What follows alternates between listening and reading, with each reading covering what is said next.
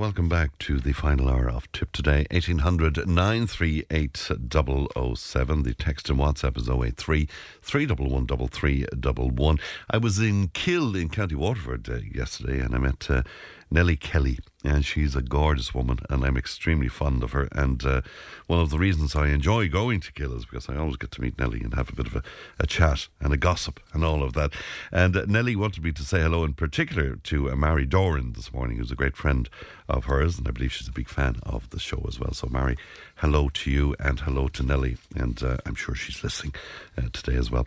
All right, then, this week marks the final episode in this year's Walks and Talks series. Let's see where John G and Ellie are taking us today. Okay, John, for our last and final walks and talks of the season, we find ourselves in Cashel. We do indeed. And isn't this an unusual approach to the Rock of Cashel? I don't know, did you ever come up this way before? I've done it a few times. One of my favourite walks. I love it. It's relatively new, is it? It is. It's relatively new on the tarmac here. The walk has always been here, but this is relatively new. But I think when you look up at it there, it's you see the buildings in a completely different perspective.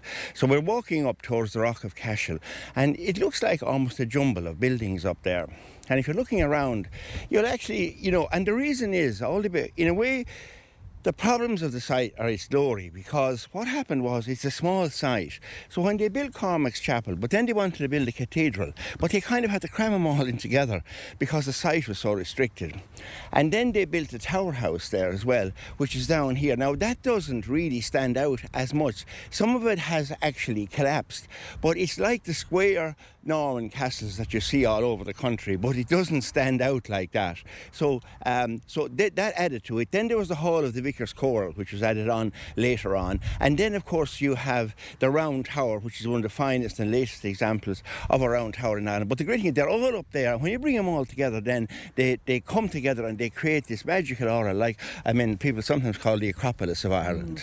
What is it, do you think, that made it such an iconic um, maybe picture of not just Tipperary but of Ireland. I mean, if you look at international publications on, on trying to attract tourists to Ireland, you will nearly always find the Rock of Cashel on those brochures. I mean, it, it's it, it's a lo- the location really. I mean, it's such a stunning location. Now, in, by our today's standards, of course, we always have to think of that. It breaks all the rules of planning. Imagine if there was nothing up there today, and the Catholic Church came along and said to it, said, proposed the diocese of Cashel and Emly will put a new cathedral up there. The whole the sky would fall in, you know. So it is the, the fact that it's there. But I think the other reason reason is the buildings are in themselves of huge interest. But I think that the shining example there, and we can see a little bit of it at Tower here, is Cormac's Chapel. The more you explore that, you realise just what a wonderful piece of architecture it is. And it draws on uh, Romanesque architecture, which was uh, prevalent the continent at the time, and the Hiberno architecture, which was here, which would have been, uh, I suppose, uh, in the uh, monastic sites here. And it's also then, they went to great great trouble to get it right because they wanted sandstone, which is you can build much finer buildings with that, and so they brought it all the way. Imagine back in in 11, we'll say 30, trying to cart all this the sandstone in here to build that. What I'd love to see then is we're looking around the other way then and we see Hore Abbey, and I always think you know it's kind of the lost relation down there. That's a big bugbear of yours. It is, it? yeah, I think it is. In other words, we'll say if you're someone, Cashel is so rich in archae, uh, uh you know, we'll say archaeology and in architecture, that it gets lost here. I would just think if this was out, if you say that was an abbey that was uh, around Mam Cross, I'd say it would be doing in Connemara, it should be doing four or five hundred thousand visits. I mean, a much, much later abbey, Kylemore Abbey, which is 19th century, you could get 40 buses queued up yeah. there, you know? So I'd always think that would be, if we could link the two together and have the one ecclesiastical site. And I think when we talk to our next guest now, I think the opportunity is here because there's already part of a walkway in here. I think we might be able to extend it down to Hore Abbey. So, lend me the ride. Okay, let's go. And John, here we are deep in the heart of the rock. What always springs to mind for me when I'm in here is the Queen's visit. Oh, and yeah. it also brings to mind this is the scene of many an historical occasion, isn't it? It is indeed. The Queen's visit, indeed. Did you get an invite? No, I watched on telly. yeah, so did I, but there you are. But anyway, so um, yeah, when all the great and the good were up here, it's fantastic. Of course, something like that, you know, it's kind of soft advertising. It does massively for building, you know, what's what is in in this area, what we have to offer. So you know you never want to underestimate those. And of course, it is one of the prime attractions in Ireland. And we're actually we just I've just come in here to the cathedral, and it's a great cathedral. It was built. It's a 13th century cathedral and uh, built here on a site. Now, in a way, you were finding out this morning uh, a very unsuitable site because, of course, it's freezing cold, and we're here in September and it's cold. You imagine, you know, being up here in uh, trying to say mass up here in maybe with these huge high roofs and everything else, maybe in January, and that proved its undoing. But we could go around and talk about it all. But a, thing that n- people never dwell on much, it, to me, is the, is the sack of Cashel the massacre that took place. I mean, where we are standing here, right, we wouldn't be, at that time, we would not be able to see any piece of the ground for the amount of blood that would have been running around here. And this was during the Confederate Wars. Now, complicated, we won't get into it too much. But it was basically, in those days, there was wars in Ireland, but the wars were never about developing a republic. That came later with Wolfe Tone. So what you're talking about is who exactly would, would, be, would rule Ireland, right? And would it be an English king or, or would it be an English, uh, uh the, the, English Parliament? And the feeling was that the kings then were the Stuarts, and they weren't really Catholics, of course. You couldn't, at that, well, it did happen later on, but you couldn't be a Catholic and be on the throne of England at the time. But there was a feeling that the Stuarts were very, very sympathetic and that really they would like really to be Catholics, and of course, subsequently, uh, James did become a Catholic.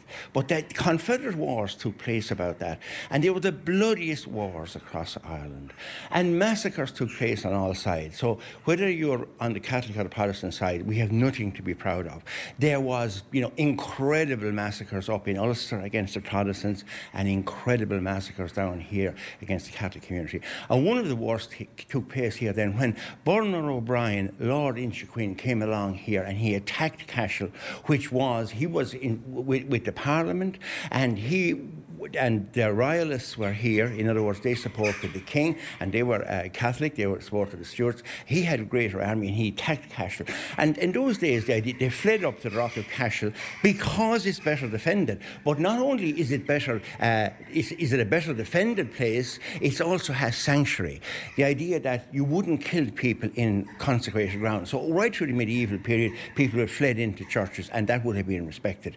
When Inchiquin, the Bernard O'Brien, he didn't worry about about that at all. So he attacked here. Now there were soldiers in here as well, and there was a battle. There's no, but he attacked, and for a while the place held out. But the weakness in this place was to get light, you have huge windows. So they couldn't break in the doors. Inchiquin couldn't break in the doors. They came through the windows. And imagine these people storming in on top of you and then cutting into everybody here with swords and just bodies lying everywhere. Uh, it w- I can't imagine the terror when you see, you realise what's happening when you're see Inchiquin soldiers coming in through those windows. Do we know how many were killed then? 1,000 is the best estimate. Wow. When you consider, you know, that the, the, whole population of Ireland probably then was less than 2 million. It's probably the full population of Cashel. The soldiers were all massacred, even after they surrendered, but the townspeople, every everything else. The people who had fled up here, any of them that they could get at, they killed a whole lot of them. And I think it took maybe a hundred years after that for Cashel to really recover as a town. But it's something that has been kind of uh, shoved away from our memories. We don't think about it. And then eventually, what happened here, of course, the Protestants became dominant. So this was the Protestant cathedral of, uh, of Cashel, and the bishop lived up here as well in that very uncomfortable tower house. You see, freezing. So when he had a few bob, then he went down. That'll be part of our story later on. He left the rock and he built a lovely palace for himself below, right on the main street down in Cashel. So he built that palace for himself, and then there was the Bishop's Walk, which we'll be talking later on. He'd have to walk up here to say Mass.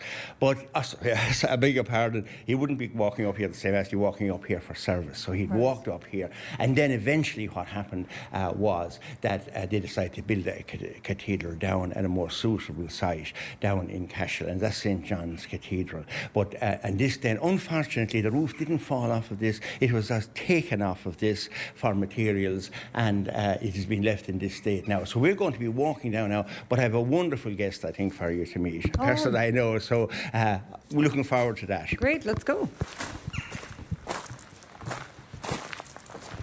Here we are then, John, on the Bishop's Walk. Another kind of new addition to this loop and trail around Cashel. I think it's a wonderful new addition. All the development here has been fantastic, and I think the weakness has always been for Cashel that there hasn't been a, there's been a separation between the town and the rock, and the typical tourist tends to come in, spend about uh, maybe 50 minutes on the rock of Cashel, spend nothing, and move on. And this, I think, then is an attempt to redress that. Um, so it's it, it's a direct connection, so people can walk in five minutes from the main street in Cashel all the way up to the Rock of Cashel. That's great. Uh, now it's you know it's it's part of the planning of this whole area, and we'll be talking. We're quite near the Cashel Palace here as well as that. I think almost this could be developed as a Georgian quarter of Cashel, as a kind of a tourist area to pull people in where you you know, and the main street as well as that, because there's so much Georgian architecture around here. So what I'm saying, so we, can move on down here now, and what I'm just saying is, what what you will notice is, if you look at one thing, is it's new, so we've got to everything. And the interesting thing is, I walked down this a couple of times, and I get people coming up to me and saying, "Does this go to the Rock of Cashel?" And yeah, it does. It links the the main a street in five minutes up to the Rock of Cashel. But the signs say Bishop's Walk. I would think it should be Bishop's Walk to the Rock of Cashel if you want to make a, a meaningful contribution. And so I think, you know, this is fantastic, but let's get the message out there. Let's shout it from the rooftops and let everyone who knows, who any visitor who's in Cashel, who's coming down to the centre of Cashel, they immediately realise when they look, they see there's a sign that tells them you can go up on a beautiful walk here to the Rock of Cashel in five minutes. But I have a great guest to talk to later on. I'm looking forward to that. We might even get a cup of coffee. you oh, never know. Oh, Let's go.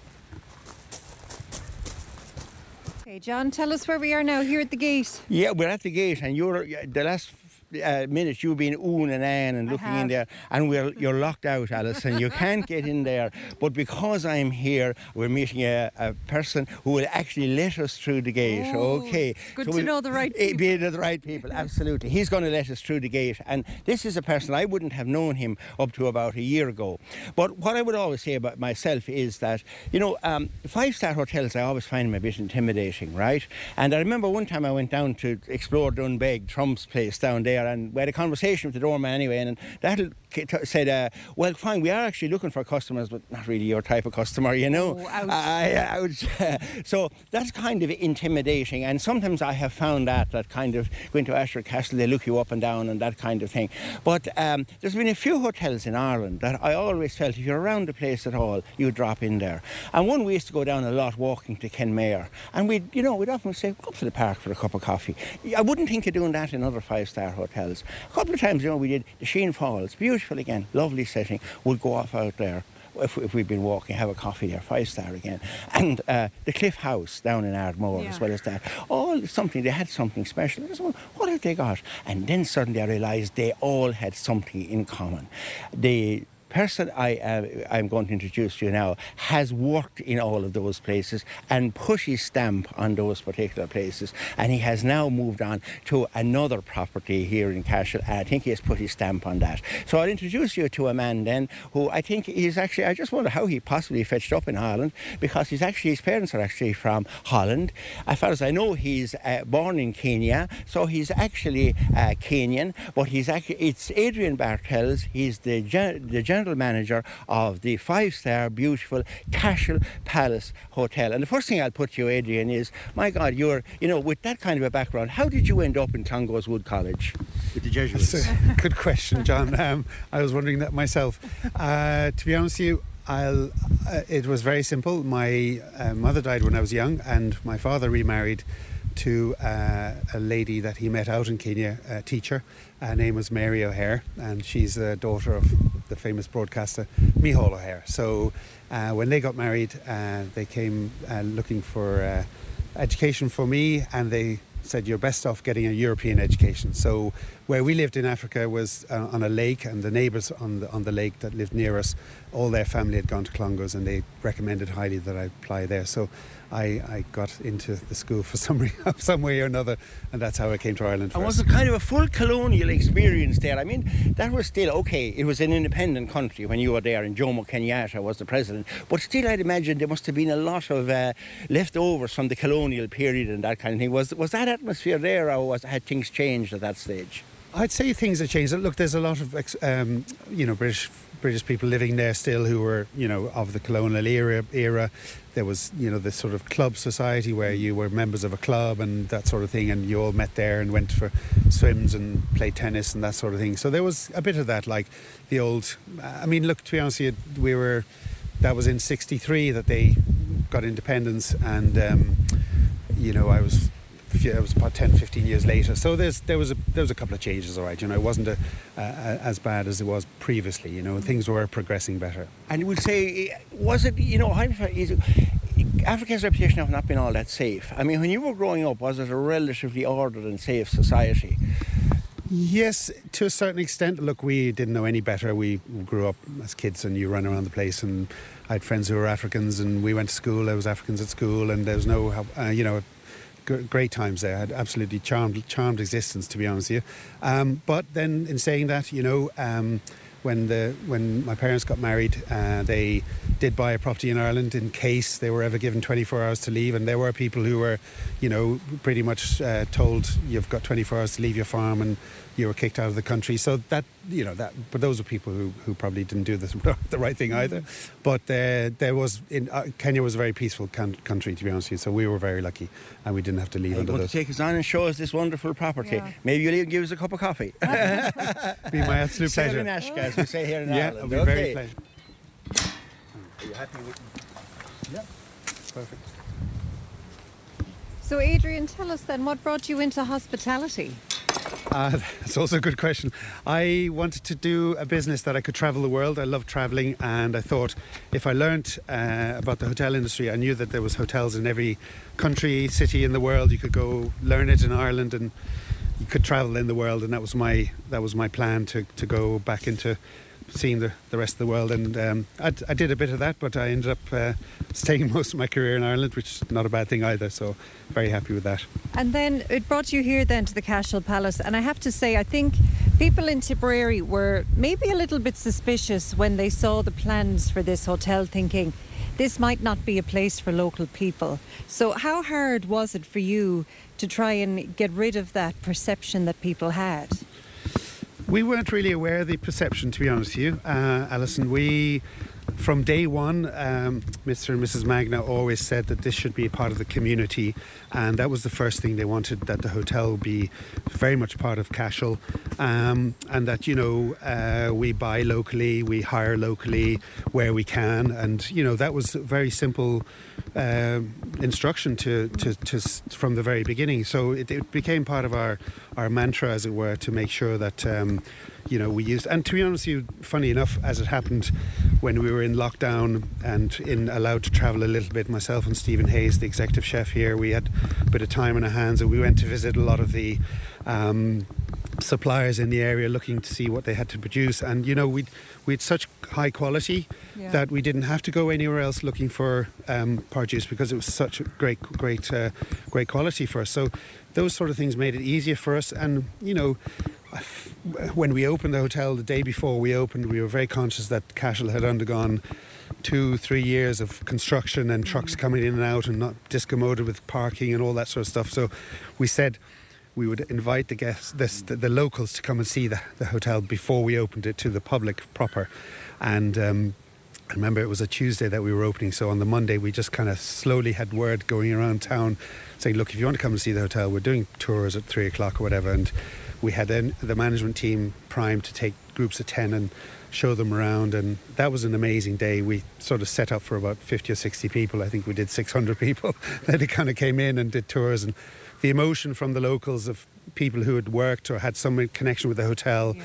You know, they there was a man I remember he was in his nineties. He'd actually been to school in the schoolhouse, and we went to show him their refurbished bedrooms that we made it into, and he was in tears practically seeing what he'd done. You know, so I just felt that you know, it was a great thing to do to have people come and see the hotel before anyone else did because it's part of their community and they very much, you know, they had confirmations here, weddings, that sort of thing, communions and so on. And, and people that worked here as well over the years, you know, and uh, we still continuously get people visiting the hotel who have lots of connections from the history of the hotel. So very important to link that. It's a very special place, um, Adrian. What do you put that down to? I mean, it, it, even the atmosphere, the vibe you get coming in here, you don't get in a lot of hotels. I think it's probably the old uh, building. You know, there's a lot of history there. We're very proud to work in the hotel. It's um, an amazing refurbishment, and, and you know what the family, the Magnier family, have done to do uh, and and and put into this this hotel is, is phenomenal. It's beyond, like it's it's a it's it's a legacy that will live for a long long time, and it's kept the the sort of Cashel Palace re- revitalized. You know, and. Um, to have that and to be able to share it with people is a very rewarding and rich experience. So I think we all, you know, really enjoy working here, and that's the main thing that we. So therefore, it kind of comes naturally out of everyone who's working here that you know the people who come in are you know astonished by what's been done, and you feed you feed off that if you like, you know, and you say, listen, isn't it great, you know, and everyone's kind of feeling great looking at it, um, and I'm sure that'll die down over the number of years, and, you know, as, as everyone comes to see it. But it was very exciting last year. We it was like a museum actually. People coming yeah. in just to, we were doing tours all day long. But I think that was the great thing. I mean, we came in, you know, today now this morning. We just rolled in, and we we're in our walking gear. We just walked in, and then we sat down, and like nobody paid us any bit of attention. But then we went back into to reception, and then you know when we we, spoke to them then, they were ever so helpful. So I'm wondering, you know, that's kind of almost you know, three star informality and still mix, uh, mixing it with five star service. Yeah. I'm sure you haven't 100% the answer, but you may have some insights.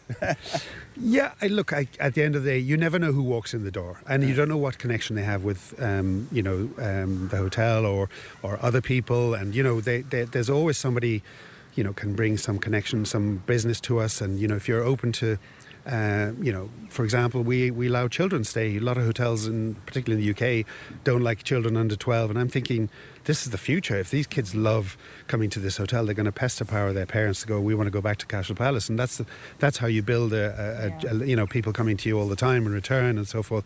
And the whole idea, you know, when somebody comes to the hotel to stay and has a great experience, they just decide on the way out, look, we're coming next year or we come again next time, and they just book again, you know, or and the, that cuts down on our sales and marketing costs because mm. we don't have to go looking for those people; they're already in the house. And you know, if you think about it, when you go to a shop, you've got about five or ten minutes to look in the shop, and you look at the stuff, and then you're out again. Our shop is open 24 7. People come and stay here for a whole day. We've all day long to make an influence on them, and it better be a positive one because otherwise they won't come back. And that's yeah. really, you know, that's it's all about being busy and having people enjoy them their stay so they come back to us. What's the future plan then, Adrian? Is it just to keep it ticking over as it is, or do you have plans to develop that even more? Um, there are plans in the future. We we we, we are kind of in. Tell in us all the secrets. well, um, yeah. Look, there will be plans to do something in the future. We we kind of we're waiting for, for some decisions to be made, and uh, once that's that's agreed, we can let everyone know. But yeah, we'd like to see um, the hotel expand and and. Uh, uh, you know, offer more to the to the to the local area and the local community. You know, yeah, there's a large ballroom we could do with a few more meetings, and some of the meetings can't come here because we don't have enough bedrooms. So mm. yes, there would be a need for that sort of thing. So yeah, we'd hope that would be the future plan. Yeah. Okay, John, and that brings down the curtain on another great series and season of Walks and Talks. Can I ask you for some of your highlights this season? Well, I mean, yeah, looking back at that, well, I suppose, in a way, John Leahy, he was completely different from what I expected. And of course, he had gone through, uh, you know, a very difficult time, and he was very open about that. But I think this guy, he's capable of very, very deep reflection. And obviously, the crisis in his life forced him into reflection. And he has reflected for himself. But those reflections, I think, now are fantastic mm. because they're a pathway to recovery, I think, for, you know, hundreds and thousands of young people. And I have sympathy at this stage with the young people who are trying to maintain jobs and college and everything else and still have the monastic life of being on a hurling team. I think it's enormous pressure. But I think people who have reflected through it and been through it, like John Leahy, I think he's doing a wonderful thing behind behind the scenes. And then, I mean, fantastic the way he cares about his mother as well as yeah. that. That was very touching. I think what's uh, been a common thread through all of our Walks and Talks series, and even here, I think what's always there there is hope. and positivity and calm and peace. And where better would you feel that than here at the Cashel Palace? And I got the great sense from speaking to Adrian today that the future of hospitality in Tipperary, there's so many bright things to come with it. And we really don't have a lot. Well, we might have a little bit to fear, Yeah. but we should be very hopeful for what's coming in the future. Yes, well, I was actually last night in my other role as chairman of Tip Tourism. I was actually at a meeting, a very well attended meeting in Thurles, and there were a lot of problems, but people were looking forward, looking forward, and a lot of people were seeing, you know, that how. It's amazing. I always, for a long, long time, I and the Cashel people thought, I thought, Cashel gets no benefit virtually from what the huge attraction that's right here on its doorstep. And now, for the first time, you have this, you know, wonderful uh, hotel here. But more than that, what it has allowed is it has allowed contact between the rock and the town, right? So the two can come together, and that's what was all always uh, missing here. So, you know, I think the Cashel Palace far as I can see, and talking to people, and the great thing about it, when you go to other places and you talk to people, and you say up in Ashford, were you ever in Ashford Castle or Dromoland? They'll say no. Everybody I meet has been in here, so I think they have taken to their hearts, and I just think there's a lot more development can be done, and this is a great model. And I'd almost love to say this is a Georgian building here, and I almost think there's an opportunity here. Always looking to the future again. We have to for I think a Georgian quarter in Cashel, linking the Rock of Cashel and the Palace. What I think is fan- fantastic. And look, looking forward to being coming back again next year. I'm sure we'll have more uh, great guests. That's the great John G. O'Dwyer. Then congratulations to himself and Ellie for a wonderful, wonderful series of uh, Walks and Talks programs this year. And of course, you can listen back to all of the episodes on our website, tipfm.com, and you just click on the podcast option. Tip FM's Tip Today with Fran Curry. in association with Slattery's of Pecan, Tipperary's main Peugeot dealer. Slattery's Garage Pecan, the name you can trust for over 50 years in the Premier County. Slattery'sGarage.ie.